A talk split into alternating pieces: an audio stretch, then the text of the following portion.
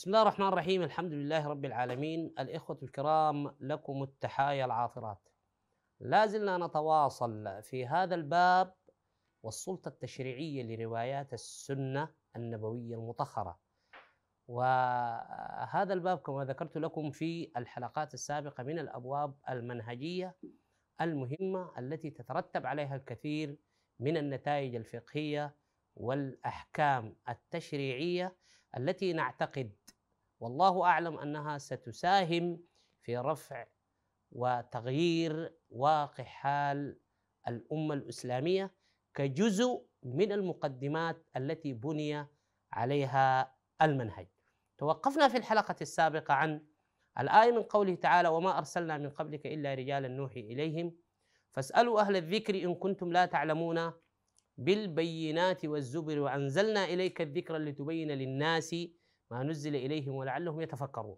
وقلنا أن الكثير من الدعاة والخطباء والمهتمين بأمر الدعوة يستدلون بكلمة الذكر الثانية في هذا السياق على أنها تعني السنة ويعتقدون أن الله في هذه الآية ذكر أنه أنزل وحيا آخر يسمى وحي السنة وسماه بالذكر ليبين به وحي القرآن الكريم وذكر وذكرنا أن هذا السياق لا يزعف هذه الفكرة مطلقا وإنما كلمة الذكر هنا تعني القرآن الكريم وسنرى.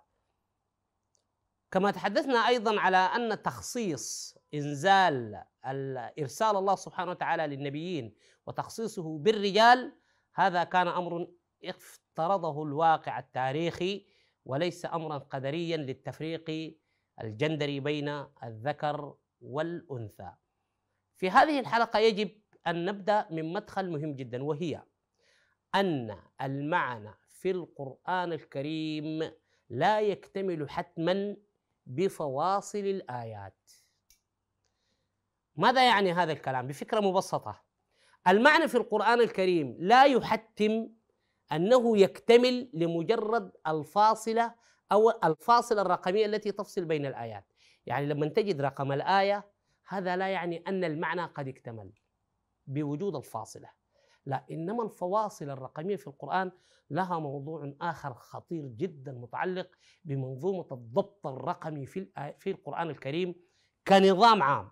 وهذا له أساطينه وهذا له علماؤه وله مفكريه وله منظريه ولست أنا بصدد الإشارة إليه ولا حتى تناوله. ومن أراد أن يستزيد في هذا الباب من منظومة الضبط الرقمي في القرآن فعليه بمتابعة الأستاذ عبد الدائم كحيل فهو من المهتمين الكبار بهذا الأمر. وكذلك قناة الصديق والأخ العزيز أبو هشام طاهر الصافوطي فهو أيضا من المهتمين وله قراءات وتدبرات جمة في هذا الباب. نحن هنا سنقف على المناهج اللسانية. فكما ذكرت لكم أن فاصل فواصل الآيات لا تعني اكتمال المعنى في قوله تعالى ويل للمصلين. فلا يمكن أن يكتمل المعنى إلا بالآية التي تليها. الذين هم عن صلاتهم ساهون. في هذه الآية التي نحن بصددها للأسف يعتقد الكثيرون على أن المعنى يكتمل عند كلمة فاسألوا أهل الذكر إن كنتم لا تعلمون. أنا أقول أبدا. حتى أنها وضعت كشعار لبرنامج الفتاوى على الأقل عندنا في القنوات السودانية في برامج الفتاوى الدينية بيكون شعار البرنامج فاسألوا أهل الذكر إن كنتم لا تعلمون مع أن هذا بتر لمفهوم الآية لا يقوم اطلاقا. لا تعلمون بماذا؟ حتى أنهم يعتقدون أن هذه الآية دليل لكل من لا يتقن فنا أن يسأل أصحابه. وكما تروى القصة أن احدا جاء إلى الشيخ وقال له هل القرآن فيه تبيان كل شيء؟ قال نعم قال فكيف هل أوضح لنا القرآن كيف أصنع خبزا؟ كيف أصنع خبزا؟ فقال له اذهب إلى الخباز أو اذهب إلى المخبز وستجد الخباز وأسأله عن كيفية صناعة الخبز فقال له ولكن ليس هذا في القرآن فقال له قال تعالى فاسألوا أهل الذكر إن كنتم لا تعلمون إن كنتم لا تعلمون فجعل الخباز من أهل الذكر معقولة يا جماعة السباك من أهل الذكر أهل الذكر ما عندها علاقة بالمهنية. إطلاقا أهل الذكر هم أهل القرآن لأن الذكر صفة متعلقة بالقرآن حصرا. إذا هذه الآية تكتمل أين؟ تكتمل بعد كلمة بالبينات ويجب أن تتجاوز الفاصلة. فيصبح المعنى فاسألوا أهل الذكر إن كنتم لا تعلمون بالبينات والزبر. ولذلك بعد كلمة إن كنتم لا تعلمون نجد الآية التي تليها بدأت بحرف الجر الباء بالبينات. هل هنالك معنى يبدأ بالبينات؟ إذا فالسياق فاسألوا أهل الذكر إن كنتم لا تعلمون بالبينات والزبر. إذا متى نسأل؟ من هم أهل الذكر؟ هم أهل القرآن الذين نزل الأمة التي نزل عليها القرآن الكريم. وهم أصحاب القومية الذين يتعاملون مع القرآن كنص نسألهم عن ماذا؟ إن كنا لا نعلم عن البينات والزبر التي تنزلت في الكتب السابقة بمعنى إذا أنت أردت أن تتأكد هل الله سبحانه وتعالى أنزل نبيا امرأة أم كلهم رجال بالنسبة للديانات أو بالنسبة للملل السابقة فعلينا أن نسأل أهل القرآن نقول لهم انظروا في القرآن هل ورد أن الله أرسل نبيا امرأة إلى قوم سابقين؟ لذلك قال إن كنتم لا تعلمون بالبينات والزبر وأنزلنا إليك الذكر القرآن لتبين للناس ما نزل إليهم ولعلهم يتفكرون. إذا كلمة الذكر هنا لا علاقة لها برواية السنة. وأنزلنا إليك الذكر لتبين للناس ما قال للذين آمنوا؟ للناس مطلق الناس.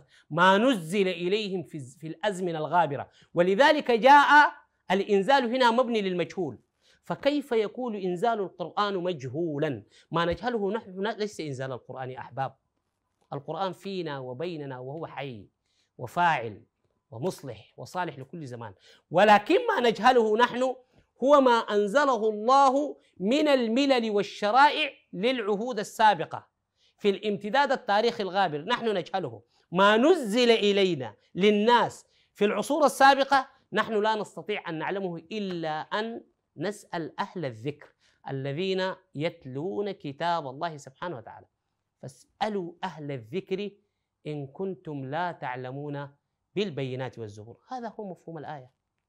كلمة الذكر في كل القرآن المعرفة بالألف واللام إنما هي وصف متعلق بكتاب الله. وقد وقع خلط كبير عند بعض الناس في قوله تعالى ولقد كتبنا في الزبور من بعد الذكر أن الأرض يرثها عبادي الصالحون. فقالوا كيف يكون الذكر وصف من القرآن وهو نزل بعد الزبور؟ أبدا الآية لا تتخ... لا تحمل هذا المفهوم. الآية تتحدث عن قضية وراثة الأرض. ستقع بعد أن ينزل الذكر وهو القرآن الكريم. يعني الذي كتبه الله في الزبور هو وراثة المؤمنين أن العباد الصالحون هم الذين يرثون الأرض. ولكن متى؟ بعد الذكر. يعني ولقد كتبنا في الزبور ماذا كتب؟ كتب أن وراثة الأرض للعباد الصالحين. ولكن يجب أن يكون ذلك بعد نزول الذكر. هنا مسألة الضمير. مش ولقد كتبنا في الزبور بعد أن كتبنا في الذكر. ما كده. ولقد كتبنا في الزبور من بعد الذكر أن الأرض يرثها عبادي الصالحون. الإخوة الكرام في الحلقات التالية سنواصل الحديث بإذن الله وحوله وقوته عن هذا الباب مفهوم السنة وروايات السنة والسلطة التشريعية للسنة وعلاقتها بالقرآن الكريم. وإلى أن ألتقيكم أترككم في حفظ الله ورعايته. السلام عليكم ورحمة الله تعالى وبركاته.